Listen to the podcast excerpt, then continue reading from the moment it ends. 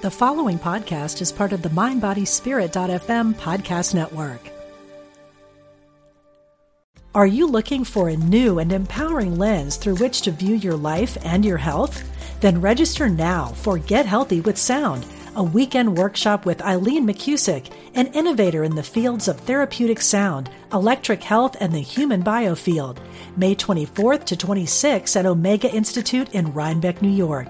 Learn easy and accessible techniques to reduce stress, improve focus, and increase energy. Learn more today at eomega.org slash thrive. We are spiritual beings having a human experience. This is unityonlineradio.org, the voice of an awakening world.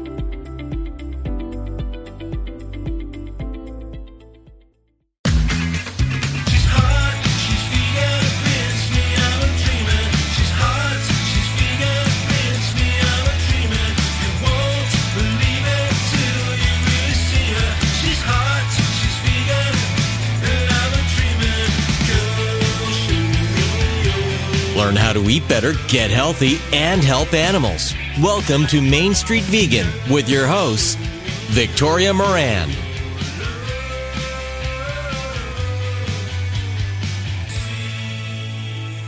When there is something wonderful out there that you really, really want to do, isn't it awful when you're told, oh no, you're the wrong gender identity, or you live in the wrong neighborhood, or, or you're too something, you're too old, you're too young, you're too large, you're too small. In my book, Creating a Charmed Life, I have an essay called Retire Your Tutu.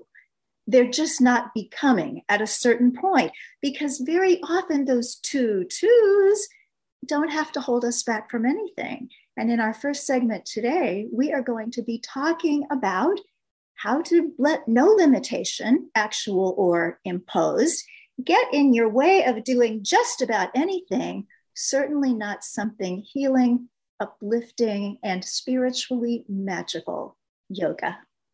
Hi, everybody. I'm Victoria Moran, host of the Main Street Vegan program. And you may be listening on Apple or Spotify or watching on the Victoria Moran NYC channel of YouTube. But I do want to remind everybody that for all the, oh my gosh, 470 something episodes of Main Street Vegan, we have been broadcast through and still are Unity Online Radio. And I invite you to check out all their wonderful, uplifting programming at unityonlineradio.org. So, to get us started, after the break, we'll be talking with Karthik Sekar, who wrote a book called After Meat Woo, now that's a futuristic idea I can get behind. And right now, we're going to talk about something that we can access right now, and that is accessible yoga through the movement's founder, Jivana Heyman. He is author of the best selling book, Accessible Yoga, and the brand new one, Yoga Revolution. And here's my favorite subtitle probably it's going to be for the whole year. Certainly it is so far building a practice of courage and compassion. Welcome, Jivana. Oh, thanks for having me. It's great to be here. Thanks. It is wonderful to be here because you're one of my teachers. And mm. in this wonderful uh, world of yoga, our teachers are always some of the most remarkable people that we meet along our paths. So thank you so much for the course I took from you in mm. recent months. And yep. anybody interested in all that, check out accessibleyoga.org and you can take some classes too. So, Jivana, tell us your story. I know you kind of go back away and there's a little bit of pre story. Yeah. Well, how much time do we have? It's a long story. I mean, basically, to simplify it, I'd say that I was an AIDS activist back in the late 80s and 90s.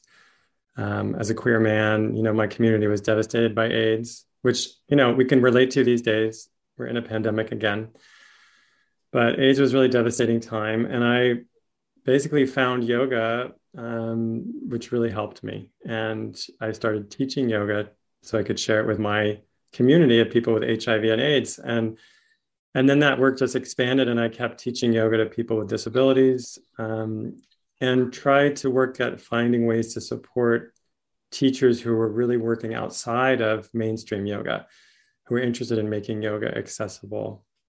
Um, so that's the short version. That's a wonderful version.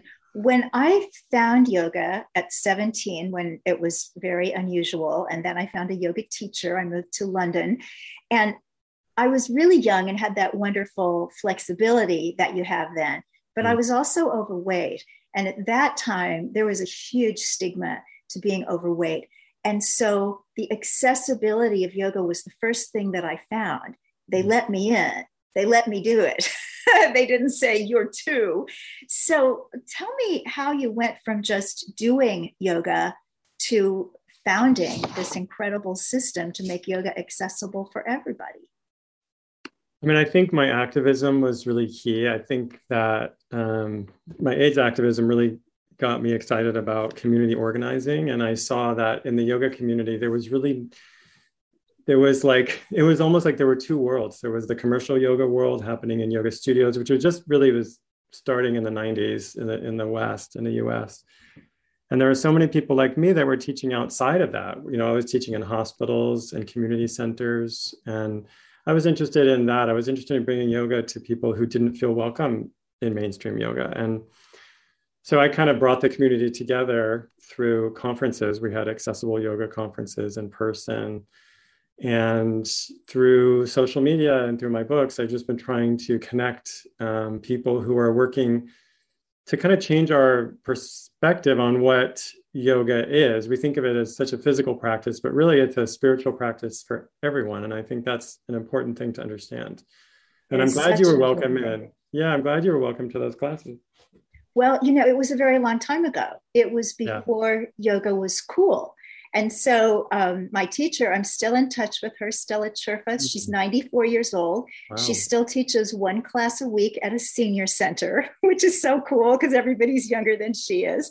Yeah. And so it was almost like if you found us, you're one of us.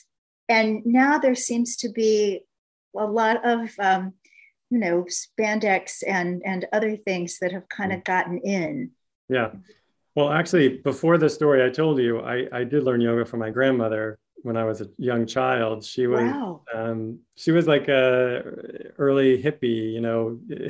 she was studying yoga in the six, early 60s, I would say, in California. She lived in LA and and was really um, dedicated to her practice. She would practice every morning and she lived with us for a while. And, you know, it was just so exciting for me. She would let me practice with her and she would teach me stuff. And and so that was my first image of yoga was an older woman, uh, and she kept practicing through her 80s.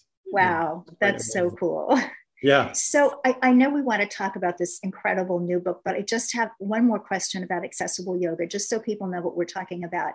It's not just accessible for people with physical difficulties in doing a standard, very acrobatic yoga class there's a lot more to it. So give yeah. us give us this realm of accessibility. Well, I think I think I would say the other way that yoga is a universal. You know, these are universal teachings and they're available to everybody if you find a way in. And what frustrates me is that a lot of the ways that yoga is taught in the West in particular is very limited and very specific to certain body types. Like very, you know, it, it's focused on athleticism or flexibility. And I would say to make people welcome in yoga, we have to consider all the obstacles, which could include um, racism, it could include um, financial obstacles, it could include things like um, gender identification. You know, do you feel welcome as a trans person?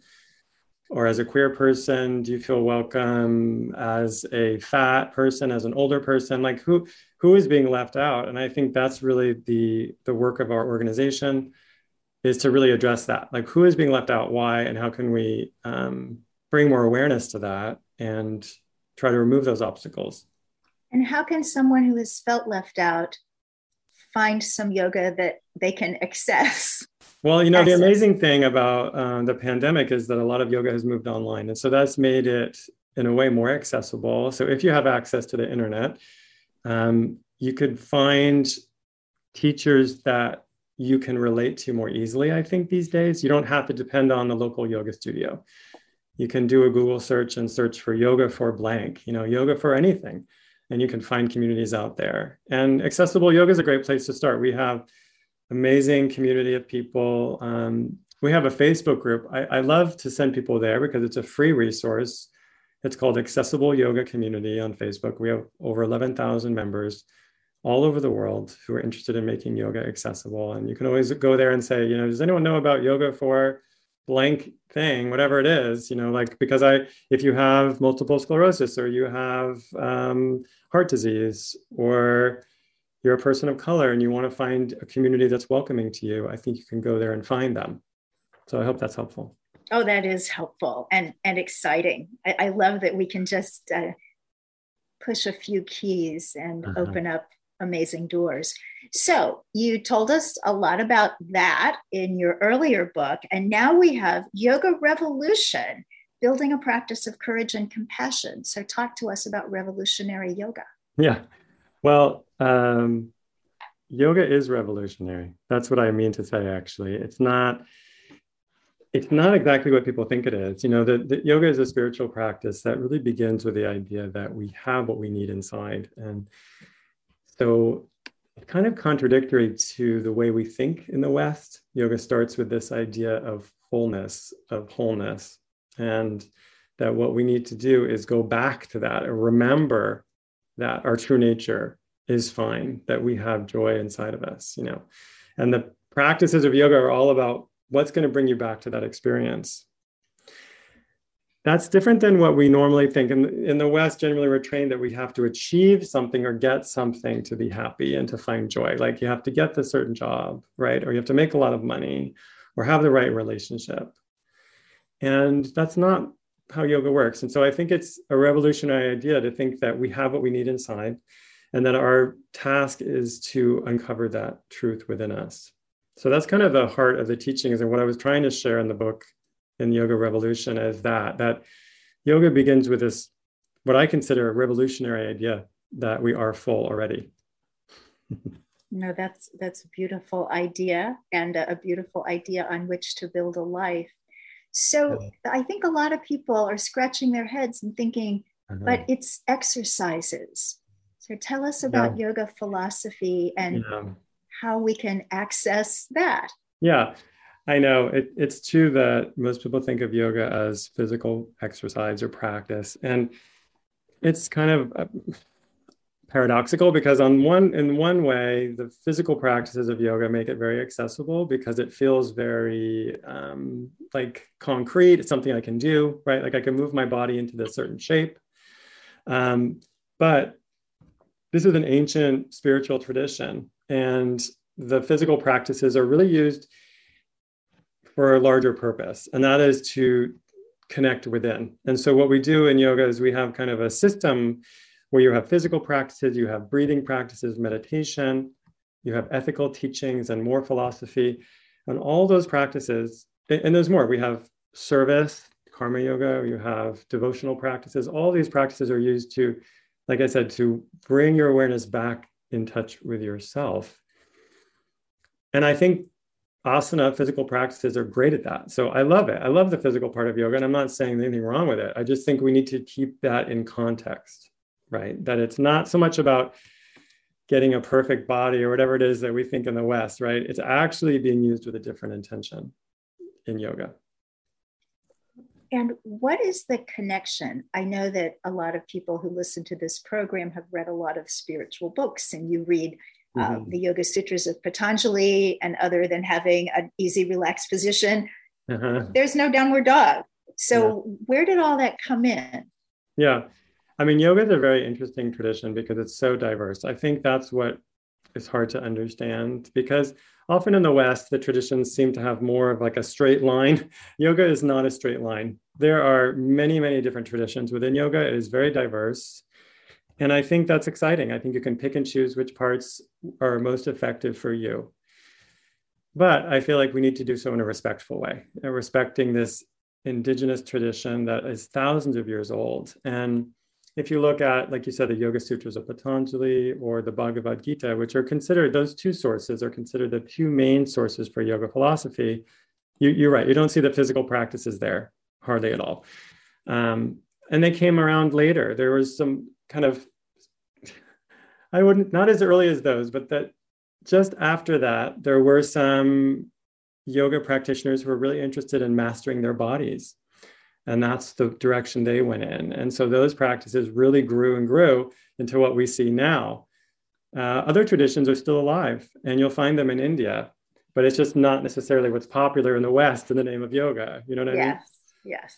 Yeah. Well, what I want to see get really popular in the name of yoga is the practice of courage and compassion. So uh-huh. let's talk about both of these words. Talk first about courage.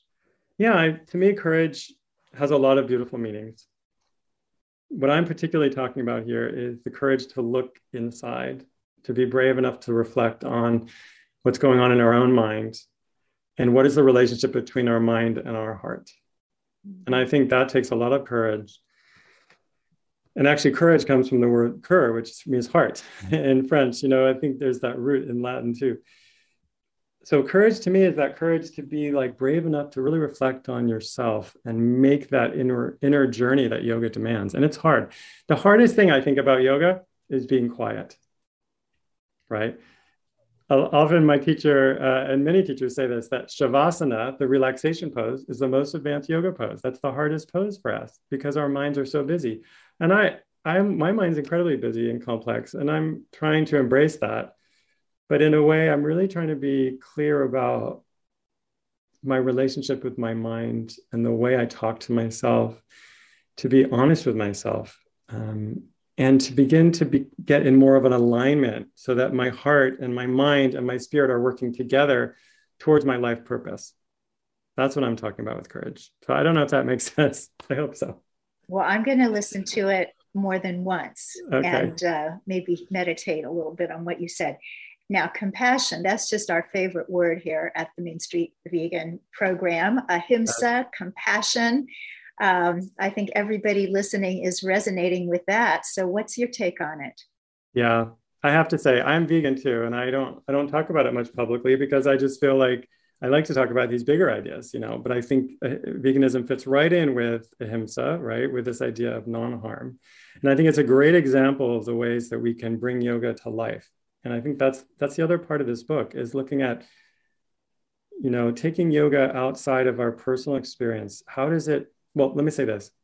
If you do a spiritual practice and it changes you inside how does that impact your actions in the world that's really the question to me that i'm trying to answer in this book how does the inner practice impact your outer action and i think it has to I think a spiritual practice literally is only effective if it changes the way you move in the world. And I think compassion is a beautiful word for what it looks like to find love and connection within yourself and then to act in the world in the name of love, in the name of compassion. And it and it looks different for each person, right? Like everyone has a different path, but I think if each of us looked at how we could cause less harm in the world, I think there'd be a lot of good happening if that was all we did, just cause less harm, right? So, how do you bring courage and compassion into your professional life? I know that uh, Accessible Yoga is, is, an ORG or a nonprofit, but it's still like a business. You know, you people mm-hmm. need to know about you, and some people might not be able to, I don't know, access one of the classes and they need help. And it just seems like maybe one of the hardest places to mm-hmm. practice mm-hmm. these principles mm-hmm. is at work, especially when you work for yourself. Can you help us a little with that? Yeah, I I think it's business is great. I don't have any problem with money or business or any of that stuff. I think it has to do with your approach and your attitude. I think if we look at the yoga teachings, it's very clear that the, the goal of the practice is to connect inward. And what the obstacle to that is ego, the identification with yourself as a separate being, as if we exist separate from others.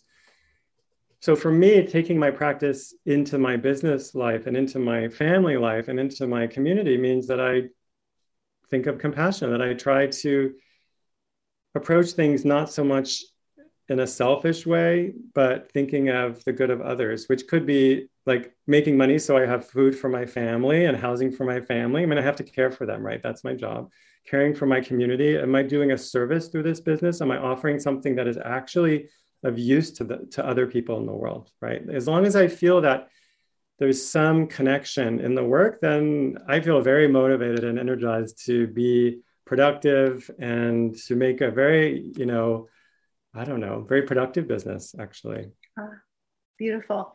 So you have a lovely book here, as we've said, and as one author to another, I know there's always something in a book that's like, oh, I love that part.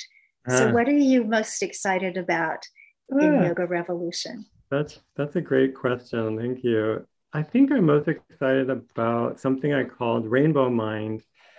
There's a section, I think, let's see, it's chapter five, you know, where I talk about that. And what it means to me is that I, you know, traditionally in yoga, we're we're trained that the goal is enlightenment. And enlightenment is often held up as this very unattainable goal that monks find meditating in caves for years or whatever. It's a very like, you know what I mean? It's very distant and external thing. Like doesn't feel like something we can actually achieve. And I've been really thinking about that a lot and thinking about how we can live yoga fully. And so what I tried to explain or what I tried to share is that I feel that to me, a form of enlightenment is to be completely loving and connected. And that I call that rainbow mind, which is a mind that is totally accepting of others and not focused on itself so much. Um, so I'm excited about that idea.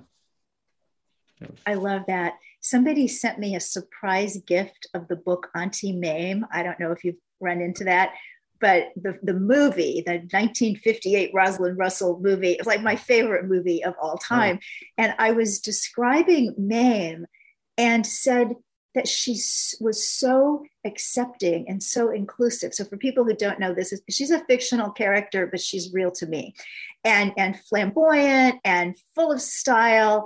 And but accepting of everybody. And at the very end, she goes to India and you know finds a guru. So wow. I, I, just think that whole idea of, of the rainbow mind, I just love that. When because you don't know who your teachers are. And if you're saying, no, no, you can't come in, you might miss something really good. Right. I mean, everyone is our teacher, you know. I know like I have older children, well, they're 20 and 16. They've taught me a lot you know, everyone, my husband, my family, my friends, my community. I mean, I'm learning all the time. And I don't think it's about letting people walk all over you, but it's about trying to be um, op- truly open minded, you know, where it's not simply like, what can I get out of this situation? You know, how can I learn from the situation and give something and connect? Like that, that to me is what it means to be a yoga practitioner. Mm-hmm. Wow they should put that on the door at the Lululemon. so, Jivana, as our time is kind of winding down here, it went so quickly. Just tell us about your day. What what does a family man, a businessman, a spiritual man do from morning to evening? Oh wow, that's a great question. Well, you know what might surprise people is that I I don't I used to try to get up really early to do my practice. I would do yoga and meditation in the morning, but I had I have children, and so raising them, it was too hard to practice in the morning. So, what I changed my schedule now is I do a practice in the afternoon, and so these days, I spend time. I take a few hours in late afternoon, which tends tends to be a downtime anyway, and I spend time doing my yoga, my meditation, doing some kind of exercise, and it's a really great time for myself. And so that's really become a way for me to ground and find self care in the midst of my busy life. So. And if somebody made a resolution earlier this month that this year they're going to start doing yoga, what would you tell them? I think that's great. And I think you can find a lot of free and low cost resources. You can go on YouTube, there's a lot of free videos there. Just be careful that you find something that's safe you know, or find a yoga teacher or therapist that you really can uh, work with to find a safe practice. I always recommend chair yoga. I love chair yoga as a great place to start. Also, I'd say don't do too much. You can do literally five minutes a day or 15 minutes a day is a great practice. I often give the guidelines to, to focus on the subtle practice as well. And that means don't just move the body, but focus on your breath and on relaxing. And so I often give a five, five, five practice idea to people, which is five minutes of movement, five minutes of conscious breathing, and five minutes of relaxation. And if you can do that, that's 15 minutes every day. That can really build a great and useful personal practice. That's beautiful. And that is such a discipline for Westerners. That's like, no, no, I, I 14 minutes of movement and 30 seconds each of those other things. I know. That's hard. It's true. Well, it will get a lot easier, everybody, after you read Yoga Revolution Building a Practice of Courage and Compassion. And I also just want to once again tell you where you can find Jivana and his wonderful work in addition to the book that is accessibleyoga.org. And he is also on Instagram uh, with his actual name, Jivana, J I V A N A, Heyman, H E Y M A N. And I know you're driving your kids to school. I hope they're back in school. Uh, didn't get that, but we're going to put it on the show notes at mainstreetvegan.net. Or, you know what? Mr. Google is so kind. You just put in accessible yoga, and guess who you're going to find? Jivana Heyman, author of Yoga Revolution Building a Practice of Courage and Compassion. Thank you so much, Jivana. Thank you, Victoria. Thanks for having me. And just in our last few seconds, just shout out your favorite vegan food. Oh my God, there are too many. Everything I eat.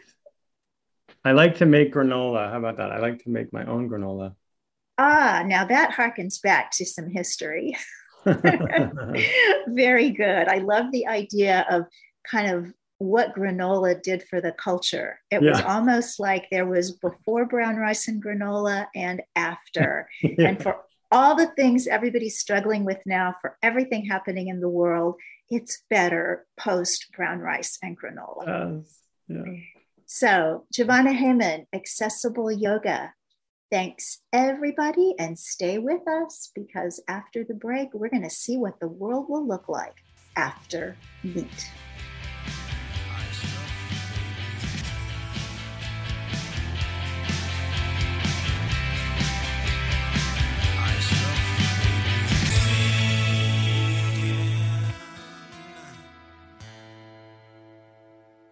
Are you looking for a new and empowering lens through which to view your life and your health? Then register now for Get Healthy with Sound, a weekend workshop with Eileen McKusick, an innovator in the fields of therapeutic sound, electric health, and the human biofield. May 24th to 26th at Omega Institute in Rhinebeck, New York. Learn easy and accessible techniques to reduce stress, improve focus, and increase energy. Learn more today at eomega.org slash thrive.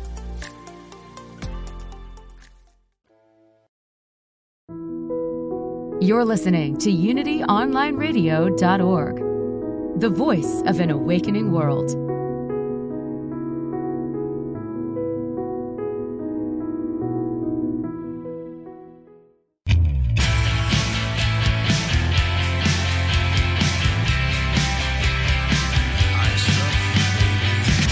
Welcome back to Main Street Vegan with your host, Victoria Moran. Welcome back to this episode of the Main Street Vegan Program. A couple of announcements before we proceed. First, I want to do a shout out to our wonderful sponsor, Complement. And this is a terrific supplement company. These supplements are designed for vegans by vegans. And we've got some great uh, dietitians, medical doctors. Matt Frazier, the no meat athlete, is part of that.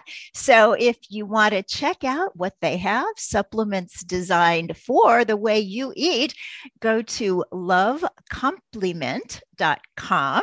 And where it says discount code, if you decide to buy something, you can just put Main Street in all capital letters and you'll save yourself some money. I take one of the formulations, Complement Plus, every single day, and it seems to be working for me. I hope you'll like it too.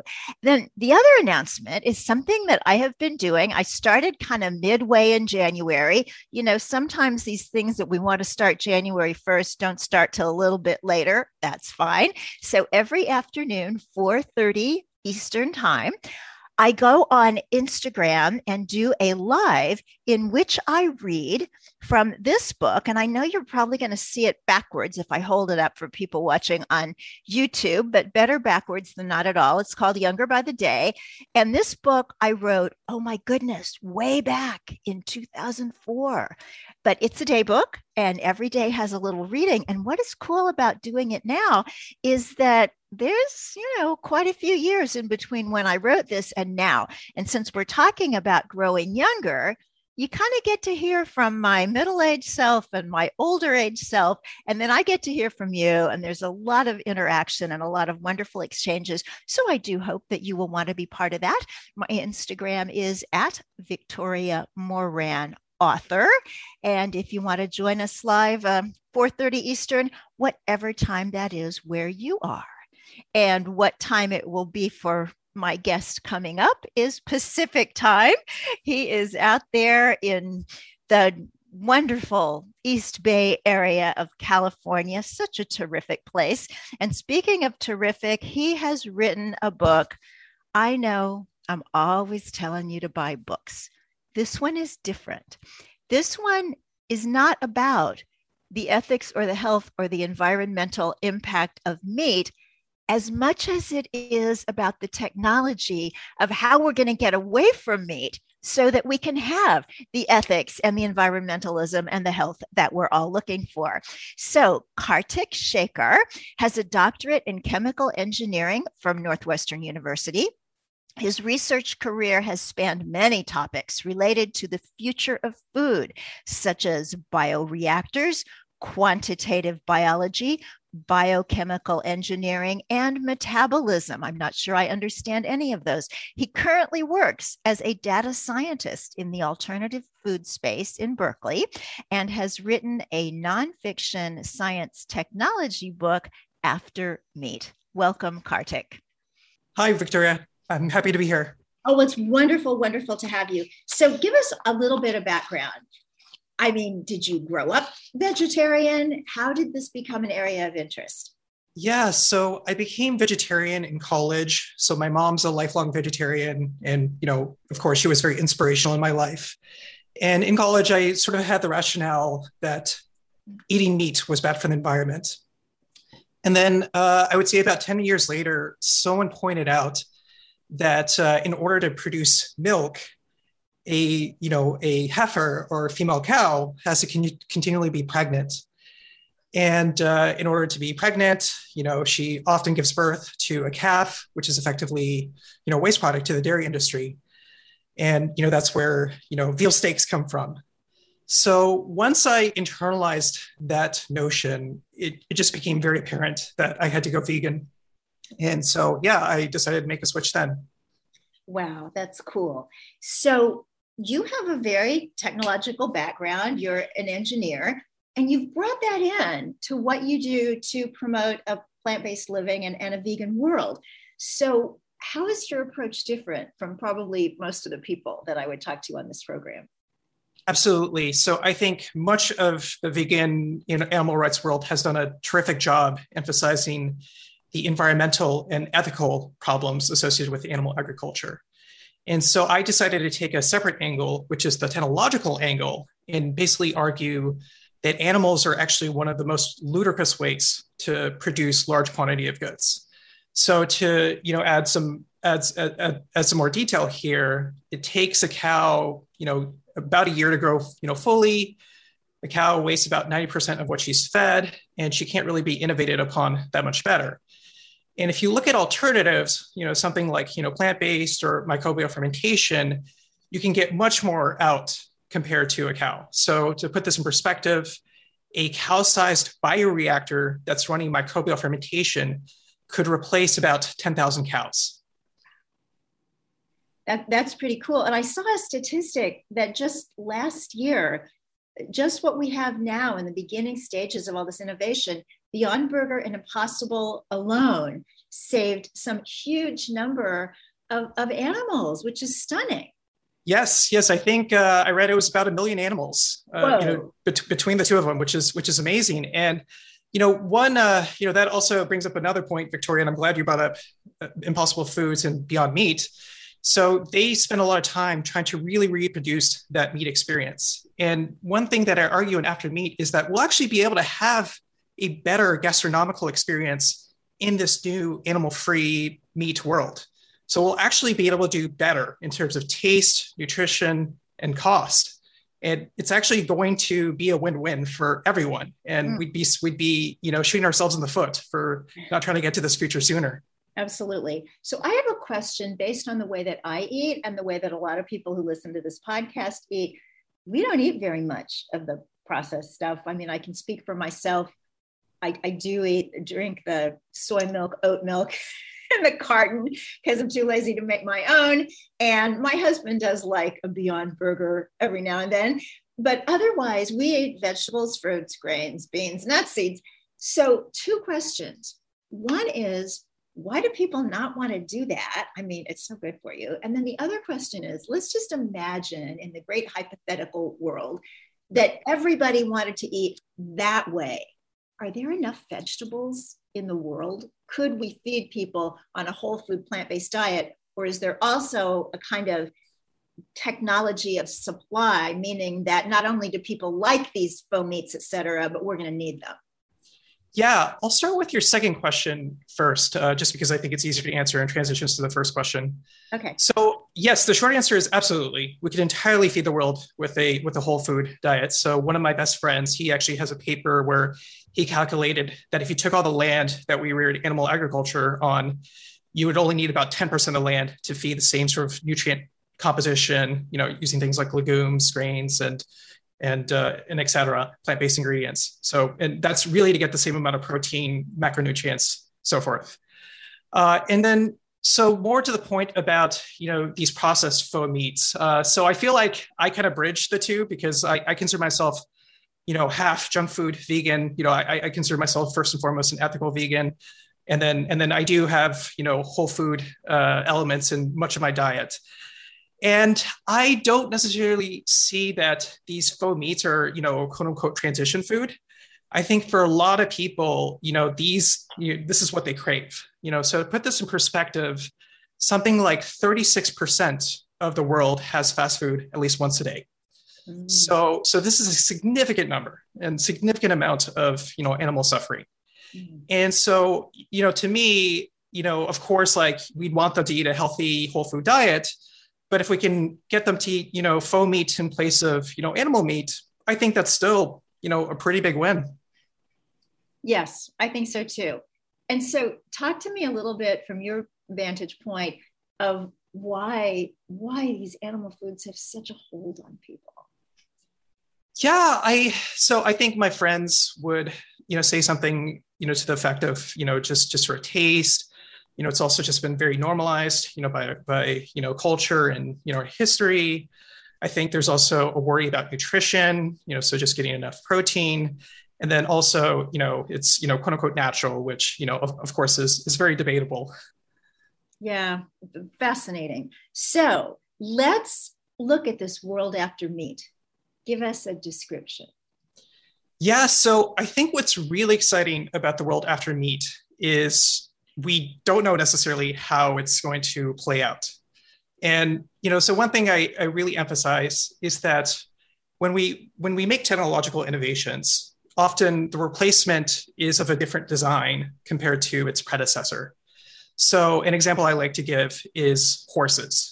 So for the longest period of human history, horses was the main way to move people, move objects across land.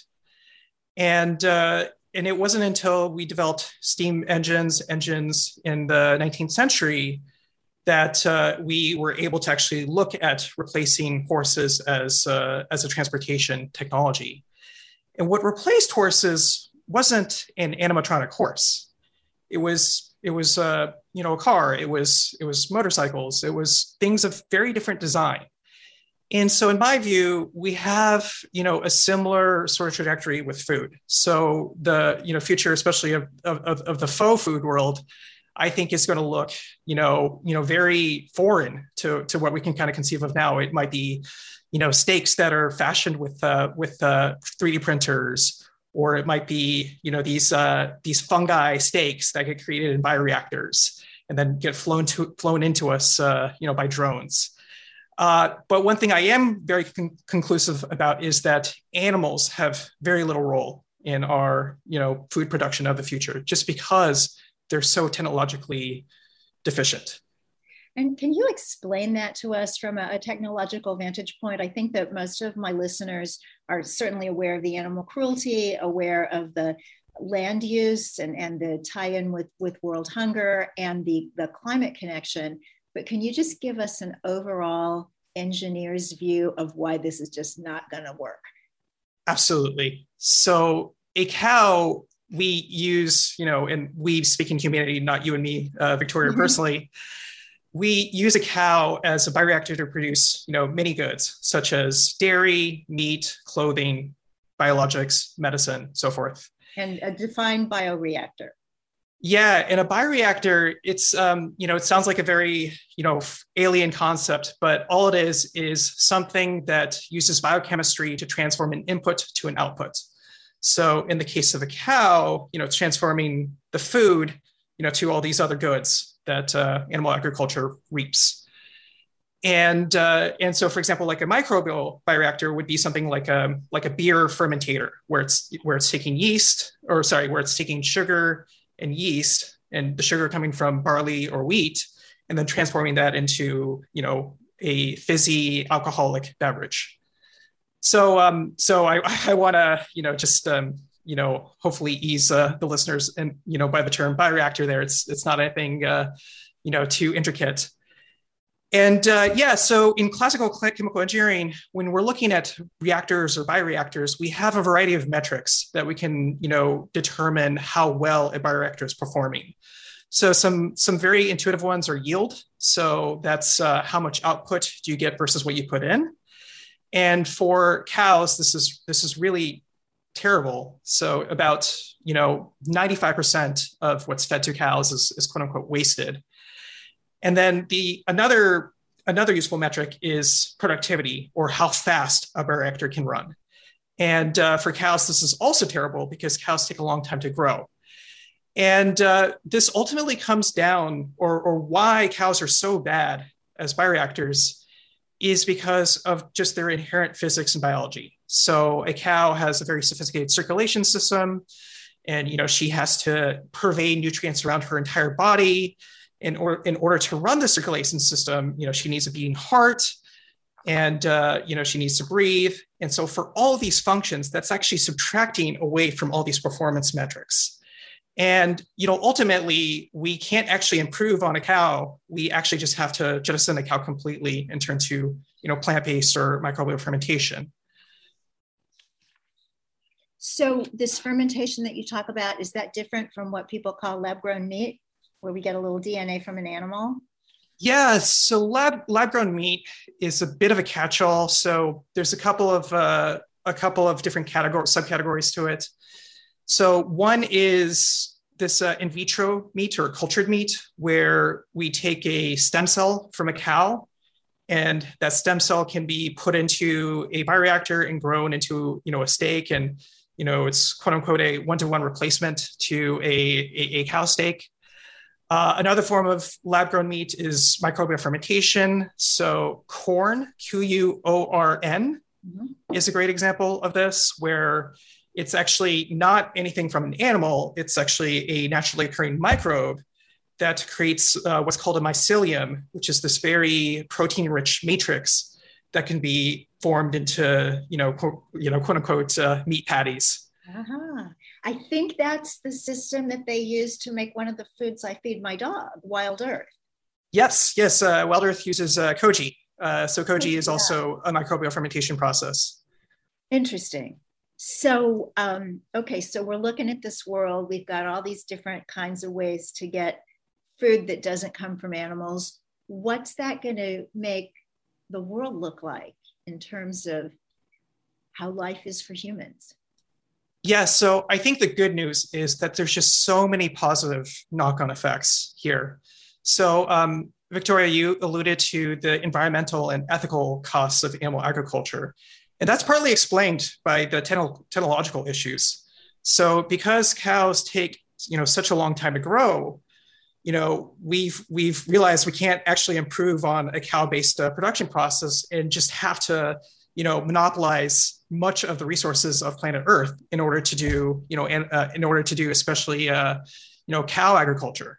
So something like a 30 percent like 30 percent of the ice-free land on planet Earth is being used to feed animal agriculture. And if we had if cows grew twice as fast, we would actually need you know probably about half of that land you know just to just to see how all these things connect. So if we switch to something like plant-based or microbial fermentation you know those things are you know range from 100 to 10,000 times faster. Mm. so think about how much land we actually free up. And then you know think about how much you know forest we can rewild you know how many trees we can you know put back on the planet earth just draw back oxygen or draw back in co2 and you know turn the tide against climate change so, so that's the first point. We're we're going to have a cleaner Earth just by you know switching to switching away from animal agriculture. And then two, I, I don't like to shy away from this point. I think the alternative food, you know, shies away too much from it. But you know, we can't, you know, turn a blind eye to animal suffering. It's a huge problem. Uh, you know, I think you know the environmental calamity of uh, animal agriculture is, is pronounced, but the, to me, the the suffering aspect of animal agriculture is is just you know colossal and uh, and yeah i think will instill better moral values in people as you know this shift occurs. I think it will become increasingly obvious and societally obvious that you know it's just wrong to treat animals in this way you know whether or not they're dogs or cows. And you say something beautifully about that in your introduction where you're talking about that this book is about technology and that's what you're going to focus on but you also say something else that I just loved, and I'll bet I can find it. Okay. You say, I suspect that once technology has allowed alternatives to outcompete animal products and or replace them, we'll societally militate against animal products just as we once did against child labor and lead paint. I love that idea. Of course, I feel like having been vegan for you know 38 years, that I've been trying to do this for a long time. But I also know that these innovative foods have done more than all of us working tirelessly since veganism has been a thing. Absolutely. And and I think, you know, what I am really hoping for is a tipping point where, you know, it just becomes so obvious that this future is going to be a win-win in every single way and you know it was one of the reasons i was really motivated to write after Meat because i really do want people to see it's going to be a win-win in every single facet that we that you know any consumer would care about. And and uh, furthermore you know i was also kind of inspired by you know other you know technology companies when it comes to comes to like clean energy and clean tech. You know so for example like tesla so, so Tesla is probably right now, you know, the coolest uh, car manufacturer on the planet. I think ask any 20 something male and, you know, they're probably going to answer that. And um, I, I don't think they would actually say anything about, you know, the, you know, the clean energy or, you know, the fact that it's EV or, or anything like that. I think they would just say it's a really cool car and i think that's where we're going to get to you know with the alternative food movement. It's just going to be you know transitioning from uh, you know from um, i think i think i use the analogy of uh, coal technology to like solar to, to, to solar energy. Like mm. we're just we're just going to want to do it. And you had some other great stats in here about the percentage of millennials. What, can you pull that right out of your head? Of course you can. I can. What's the percentage of millennials who are vegan or vegetarian Yes, the, the percentage is around 25 who That's consider pretty yes, huge. Yes, for people under the age of 30 or between, I think it's 25 and 34 who considers themselves vegetarian or vegan. Yes. Wow. And I'll bet it's higher in the younger kids and the Gen Zs. I think wow. so too. Yeah. That is thrilling. So I know that you are in the alternative food space, so you're around a lot of people and you agree on all this, you know, and I certainly agree with you to the degree that I understand the technology, and otherwise I just have to trust you. But you probably know other techie people out there in California. I mean, what's the response to people who still eat meat? did, do they see like other ways to work around these problems? And, and, and if so, what, what are their points? What are their arguments? Yeah. So, you know, I, I think we we sometimes focus a little too much on the number of vegetarians and vegans. So, you know, a lot of my grad school friends actually read After Meat who, you know, still eat meat. And I think they would say that they've drastically cut down the amount of meat that they consume and, you know, basically now, you know, only do it for, you know, special occasions such as, you know, weddings or, or, or you know, holidays. Uh, and I have seen, you know, more receptivity, you know, to the idea that, you know, we can technologically innovate our well ourselves to a more exciting world of food and you know a lot of cheerleading and you know a lot of openness to trying you know just new products when they come out you know so uh, i think like the kfc uh, plant-based chicken nuggets that came out in the past month have you know you know are a great example which uh, you know I'm, I'm seeing a lot of uh, chatter from my meat eating friends about them too uh, and you know i recently impossible foods came out with some uh, vegan nuggets that i that i really like so so and as i understand it for most of the alternative foods, the biggest consumers are actually not vegans or vegetarians. It's actually the quote unquote flexitarians. So something like 95% of the sales for these alternative food products are actually going to these uh, to these flexitarians. Well, God bless them. and let's hope they just keep moving on over. Uh, the book, everybody, is After Meat The Case for an Amazing Meat Free World by Kartik Shaker, PhD. I don't think we got your PhD in there earlier. So, in our last couple of minutes, what what do we do to help bring this into being? How can we live our lives each day to uh, create this world after meat? Yes. So, in my view, we have to get to that tipping point where you know it's just you know this future is just so obvious and we're just trying to get there as quickly as possible and so trying to get as many people to see it and to be excited about it. And so uh, one way is, I think, just being able to reduce the animal agriculture subsidies. So I think this makes it really, really hard to technologically innovate ourselves to these to these new foods.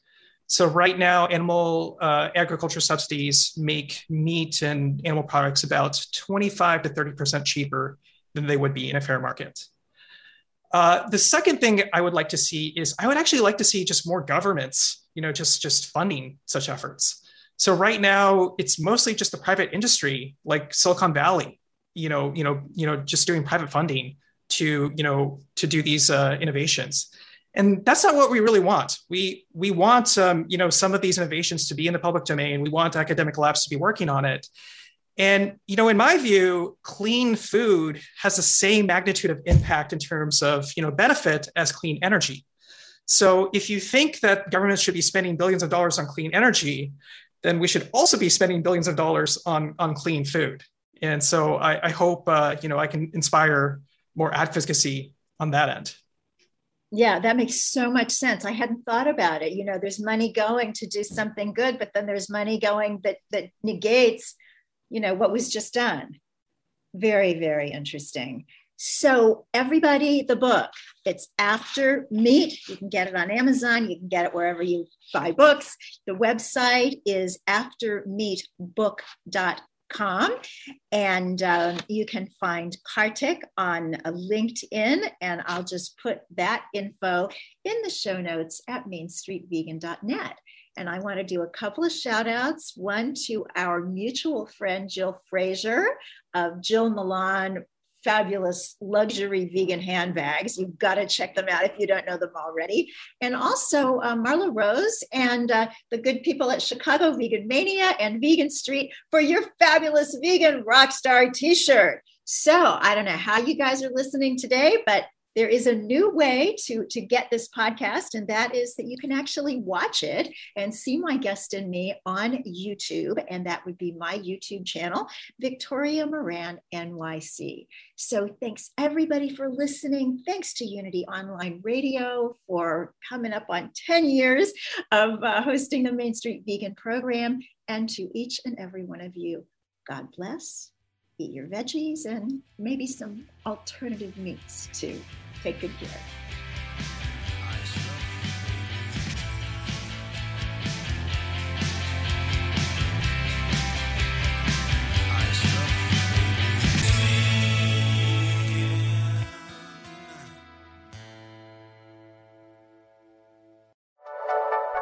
Thank you for listening.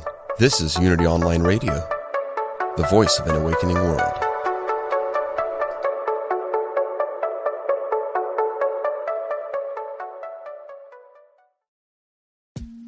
I'm Rachel Corpus, an angel communicator, psychic medium, and host of the Angel Talk podcast. This show is meant to help you remember who you are a limitless being with shoes and socks on. And along the way, we'll connect to people on the other side and experts in the field like authors, healers, animal communicators, and more. Listen to all my shows at Mind Body Spirit FM or wherever you get your podcasts.